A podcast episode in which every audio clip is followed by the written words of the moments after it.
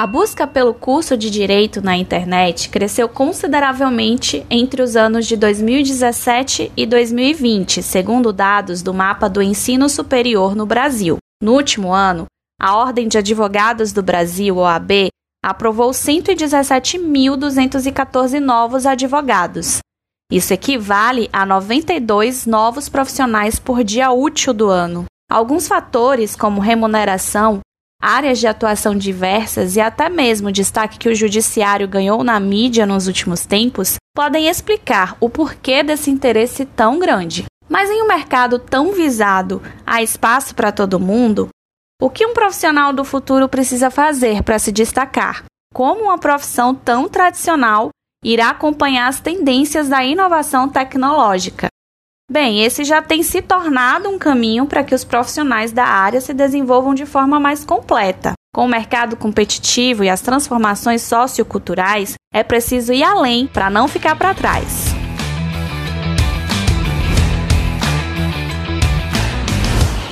UniFTC Você em Movimento.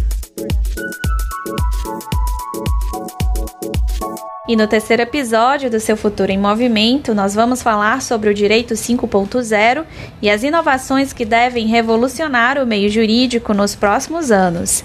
Esse podcast integra o projeto UniFTC Talks e conecta você a temas atuais e relevantes sobre o mercado de trabalho e suas tendências. Eu, Ana Paula Marques, irei conversar com o professor Edson Medeiros Branco Luiz, gerente geral do curso de Direito da rede UniFTC que vai trazer para nós esse novo conceito de ensino-aprendizagem e falar sobre outras novidades da rede UniFTC. Mas antes da gente começar esse bate-papo, eu te convido a seguir o UniFTC Talks aqui na sua plataforma de áudio preferida e acompanhar o nosso conteúdo sempre em primeira mão. Professor Edson, seja bem-vindo ao UniFTC Talks, tudo bem? Olá, Ana, Paula, tudo bem? Joia, vamos lá, vamos começar falando sobre o significado de direito 5.0, né? Esse conceito que é baseado no que os estudiosos da atualidade chamam de sociedade 5.0, ou seja, uma sociedade super inteligente na qual tecnologias, né, como impressão 3D, realidade aumentada, Big Data, internet das coisas, estão se tornando aí cada vez mais comuns na rotina das pessoas, professor. Como essas mudanças vão impactar na área do direito? Bem, Ana, é uma pergunta que a própria sociedade precisa responder, porque o direito, a legislação, né, tradicionalmente, ela acompanha posteriormente. Nós só vamos ter leis, normas para regulamentar situações quando a sociedade se coloca. Se nós falássemos há 50 anos, por exemplo, sobre bioética, sobre transplante de coração, pessoas iriam achar que isso seria uma ficção, isso era uma ficção científica, isso seria uma loucura, coisa que hoje já está entre nós. Né, a questão da área da saúde, da, dos transplantes, por exemplo, e da mesma forma é com a dinâmica do próprio, com o próprio direito.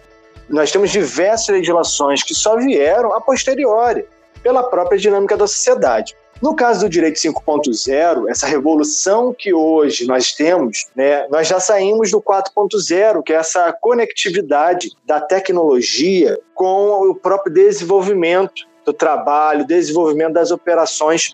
E o direito 5.0, ele vai além dessa própria revolução tecnológica, porque o que se espera, de acordo com todos os estudiosos da área, é justamente essa interface humana da tecnologia a favor. Né? Muito mais do que ter a tecnologia apenas como um elemento de transformação, é ter uma regulamentação que consiga dar qualidade para as pessoas, para que traga de fato melhores indicadores para essas pessoas. E com esse advento né, dessas novas tecnologias, a gente sabe que acaba surgindo também novas demandas, novos segmentos de atuação. De uma forma geral, né, não apenas na área do direito, a gente tem visto isso acontecer, né? Cada vez mais áreas de atuação surgindo, ferramentas tecnológicas que, por mais que não tenham sido pensadas para serem utilizadas por profissionais do direito, acabam sendo úteis, né? Essas as necessidades, a rotina desse profissional. Eu queria que o senhor falasse um pouco sobre a importância do profissional do direito do futuro aderir a esse perfil mais flexível, apto a lidar também com essas novas, essas novas tecnologias, essas inovações, né? É bem interessante essa pergunta, Ana Paula, porque faz com que o aluno, né, o estudioso, o estudante do curso de Direito comece a associar que o saber ele não, se, ele não está isolado em caixinhas segmentadas. As matérias, as disciplinas, os conteúdos, eles se, se conectam, literalmente. Quando nós pensamos tecnologia, nós estamos falando da tecnologia, mas também estamos falando lá do direito civil, que os romanos já discutiam há mais de dois mil anos, né, os direitos da personalidade, por exemplo. Então, quando se fala de tecnologia, olha que incrível, a gente está remetendo a discussões de um passado, de um passado milenar quando se falava sobre liberdade das pessoas, até onde pode o Estado, que é uma das grandes discussões, os grandes grupos tecnológicos e a liberdade das pessoas, ou melhor, as liberdades individuais e coletivas. Pode determinado grupo tecnológico deter os nossos dados pessoais? Né? Na área da saúde, que é uma das grandes discussões que tem, é, a tendência, por isso que se fala muito do, já no direito 5.0, é que mais do que os dados é saber utilizar esses dados. Nós temos uma discussão agora com a LGPD, que vai se tornar efetiva agora em agosto, muito por uma, uma discussão internacional. Nós temos a Europa, por exemplo, já trata há bom tempo, há mais de 20 anos, as discussões mais de 30, na verdade, sobre as questões dos dados pessoais, os dados sensíveis, que aliás já foi tratado na UniFTC Talks com o professor Rafael Freire. Né? Então nós temos essa questão da LGPD, entre outras informações, que faz com que os nossos alunos, ao pensar no futuro, saibam como essas relações vão se encaixar. E, e eu tenho que deixar bem claro, fazer esse destaque, na qual o curso de Direito da FTC já está em adequação, já está pleno para isso. Não somente por diretrizes curriculares, conforme MEC, né, conforme mercado, mas sim por uma necessidade para a melhor formação dos nossos estudantes. É importante que os estudantes consigam, e de fato isso está pelas competências e habilidades esperadas, associar tecnologia, mas também os demais, as demais disciplinas do direito, que já nem se fala mais em disciplinas. Nós já vivemos já uma grade que é interdisciplinar. Ela se conecta de vários temas, vários, é, vários assuntos, porque há uma relação do meu interesse privado, individual, sobre os meus dados pessoais. Estamos falando aí, Ana, de questões de personalidade, que os romanos na antiguidade estariam falando, entre outros. Mas a mesma liberdade que os romanos estavam pensando, hoje nós temos essa discussão sobre tecnologia. Pode ah, grupos tecnológicos é, terem meus dados, o público, né, o Estado ter essas informações, quais serão as utilizações desses dados? Há uma preocupação daqui a algum tempo, e por isso muitos estudiosos já têm colocado é, esse ponto de toque, né, de atenção, que é os limites. Porque é possível daqui a algum tempo que, com uma, uma simples análise de um fio de cabelo meu, com raiz do cabelo, eu saiba quais doenças eu tenho prospecção, eu tenho a possibilidade de vir a ter com o tempo. Será que essa empresa terá interesse em me contratar? Né, já há setores dentro do direito do trabalho que têm questionado isso. Será que determinados grupos vão querer conversar comigo porque eu posso ter a predisposição? E aí não é só tecnologia, a gente está falando aí da biossegurança, dos protocolos da bioética. Então, repare que tudo se encaixa: tecnologia, bio, é, bio, bioética, questões do direito civil, do direito privado, o próprio direito público. Então, essas relações elas vão cada vez mais andar juntas o curso de direito ele não pode ser um curso isolado. Né? E nós temos é, desenvolvido justamente a interprofissionalização. A gente não pode ficar isolado porque vi, veja a tecnologia como se desenvolveu dentro da área do direito. Não é à toa que o próprio Ministério da Educação fala desde 2018, com a mudança agora das diretrizes curriculares do MEC, o letramento digital. Né? É necessário saber ler e escrever toda a questão jurídica, mas também saber se comportar perante os meios tecnológicos. Tanto que o peticionamento hoje, junto às diversas justiças, seja ela justiças, seja ela federal, estadual, trabalhista, elas exigem o conhecimento prévio das tecnologias. Dificilmente nós vamos ver habeas corpus, como se carrega historicamente, impetrados por papel de pão de padaria, como se trazia esse exemplo antigo. É, até é possível, mas não é mais uma tendência que seja mantida a ideia do papel tão somente. É claro que a habilidade do escrever à mão é essencial para os estudiosos, para os estudantes do, do curso de Direito. Perfeito, professor. Nós estamos conversando aqui com o professor Edson Luiz, gerente geral do curso de Direito da UniFTC. Professor, agora eu queria entrar em um assunto polêmico. A gente tem visto um debate fervoroso nas redes sociais nos últimos dias a respeito da utilização de ferramentas das redes sociais por advogados. O senhor acha pertinente que esses profissionais utilizem desses formatos para tornar a linguagem do direito digamos, mais acessível?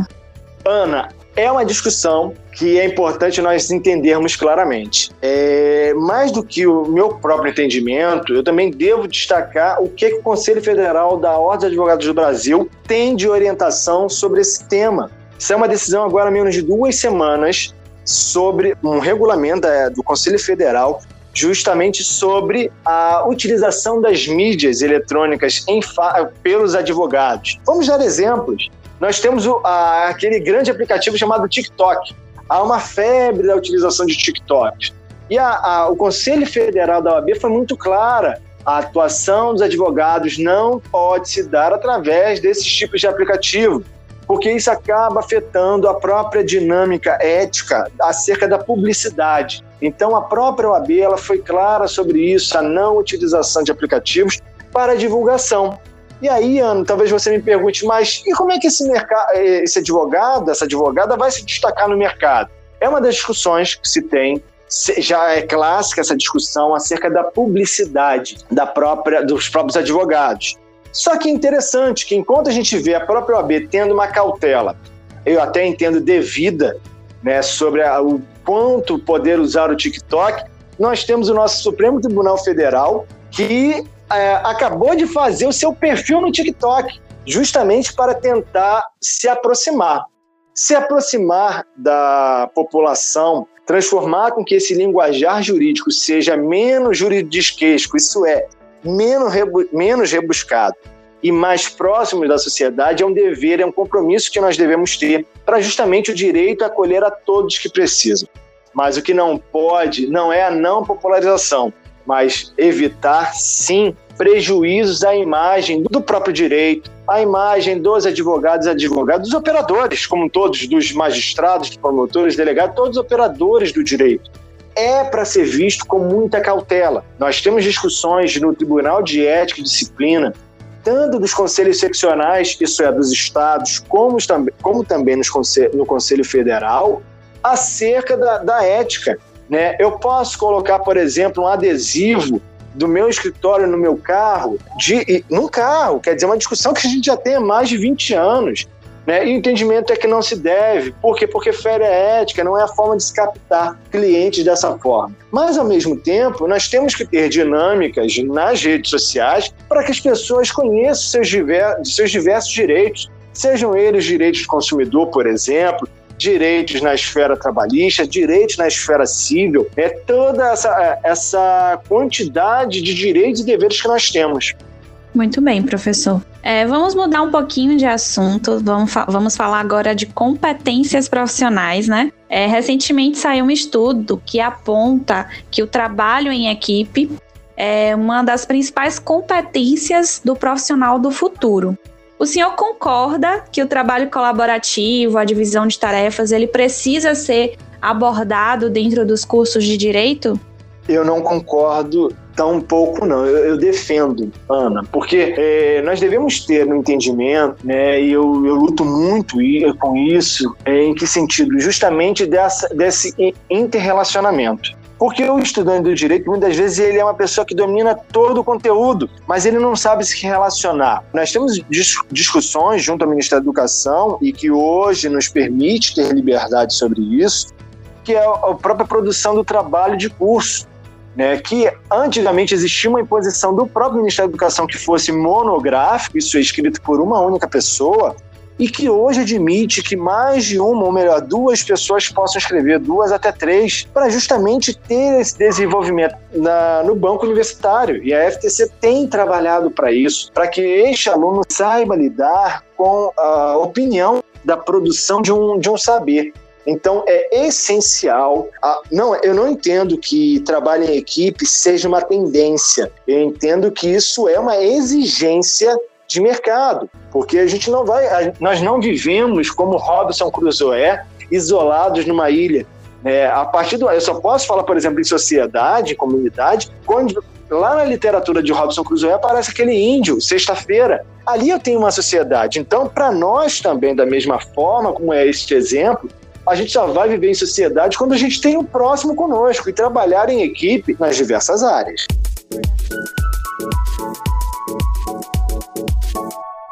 UniFTC. Muito bem, professor Edson, a gente está caminhando aqui para o finzinho da nossa entrevista. Eu queria que você indicasse algum livro, série ou filme para os nossos ouvintes, né? A gente sempre faz essa pergunta para o nosso entrevistado, né? É uma forma da gente interagir também com quem está nos ouvindo, quem está nos acompanhando, a nossa audiência. Então, o que o senhor indicaria para a gente hoje? Ana, eu vou dar algumas sugestões algumas favoráveis, outras nem tanto, mas que se demonstram é, para todo esse cenário que nós vivemos. Sempre é bom lembrar de alguns clássicos. Né? Um dos clássicos na área da, da, da sétima arte, dos, do, dos filmes, né? Blade Runner. Blade Runner, o caçador de recompensa, o caçador de androides, ele vai tratar justamente essa questão da interface entre humanos e androides, né? essa inteligência artificial que já começa a estar nas nossas casas, a internet das coisas. É a primeira grande lembrança. Outro filme também que é muito válido é Equilíbrio.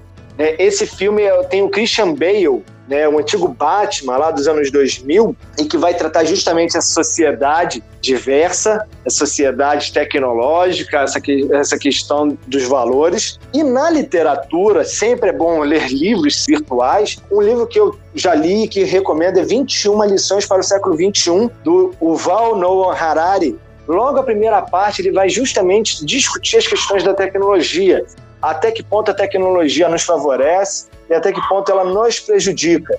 Né? Então, assim, ela vai ter uma relação muito, muito, muito importante que a gente precisa reconhecer e se preparar para ela. Né? É essencial.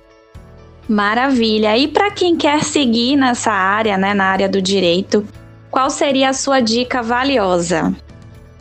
Ana, minha dica valiosa é atentarmos para essa diversidade que está vindo com a própria revolução do, do cinco, da revolução 5.0. É, nós temos aí uma legislação que está sendo trazida, ah, como a própria LGPD, a Lei Geral de Proteção de Dados, que o professor Rafael Freire trouxe né, é, habilmente, mas é importante a gente destacar que muitos advogados ainda não se atentaram sobre eh, advogados e advogadas sobre a possibilidade ali de êxito. Por quê? Justamente pelas exigências que o mercado tem colocado. Mercado internacional, por exemplo, é, trouxe essa, essa necessidade de ter o tratamento, a questão do compliance, né? O compliance também é, não é uma tendência, mas já acaba se tornando hoje uma exigência.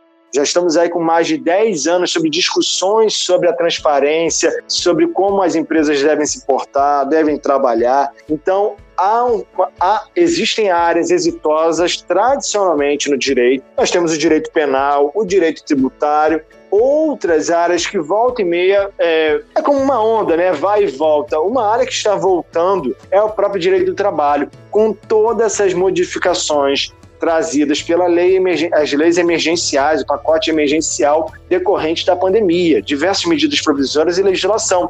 E também essas novas, o direito tecnológico, o direito digital, a, a própria LGPD, compliance, são áreas que têm um grande cenário promissor, não é somente promissor, mas já se revela já, na, já o desenvolvimento dessas áreas aí. Então, fica aí um, um, um destaque para lembrarmos que existem novas áreas a serem desenvolvidas dentro da área do direito além daquelas tradicionais. Né? Só para lembrar, Ana, um destaque final, hoje já se discute já arbitragem de jogos virtuais.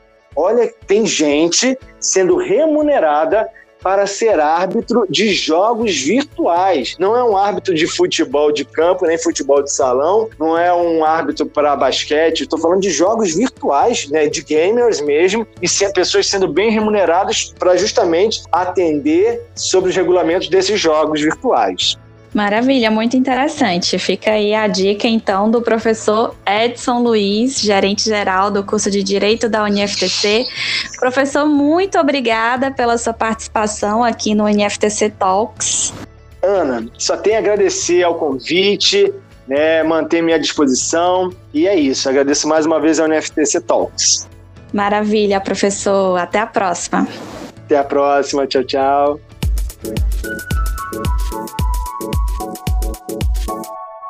UniFTC. E nós trazemos agora uma novidade para você que acompanha o podcast UniFTC Talks. Agora, a rede UniFTC possui um novo curso de direito que busca formar profissionais antenados e aptos a utilizar novas tecnologias em sua profissão. O curso Direito 5.0 possui um modelo acadêmico de ciclo trimestral, permitindo quatro entradas ao ano, além de um desenho pedagógico de educação por competências moderno e alinhado com o que existe de mais atual nas diretrizes curriculares do MEC e da OAB.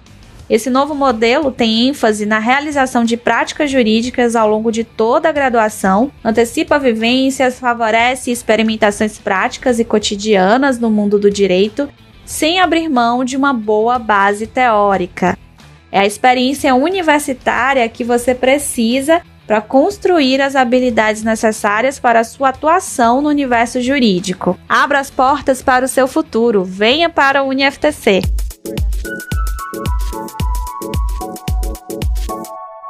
UniFTC. E no episódio de hoje nós falamos sobre as tendências do direito 5.0 e as inovações que o profissional do direito do futuro precisa estar atento para os próximos anos.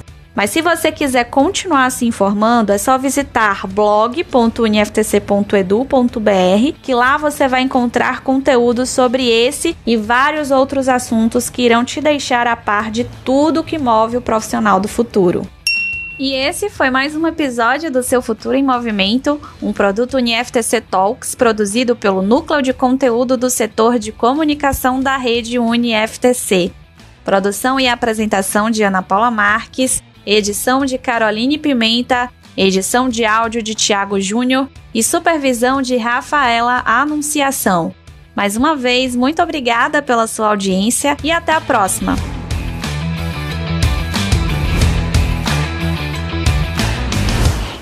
UniFTC, você em movimento.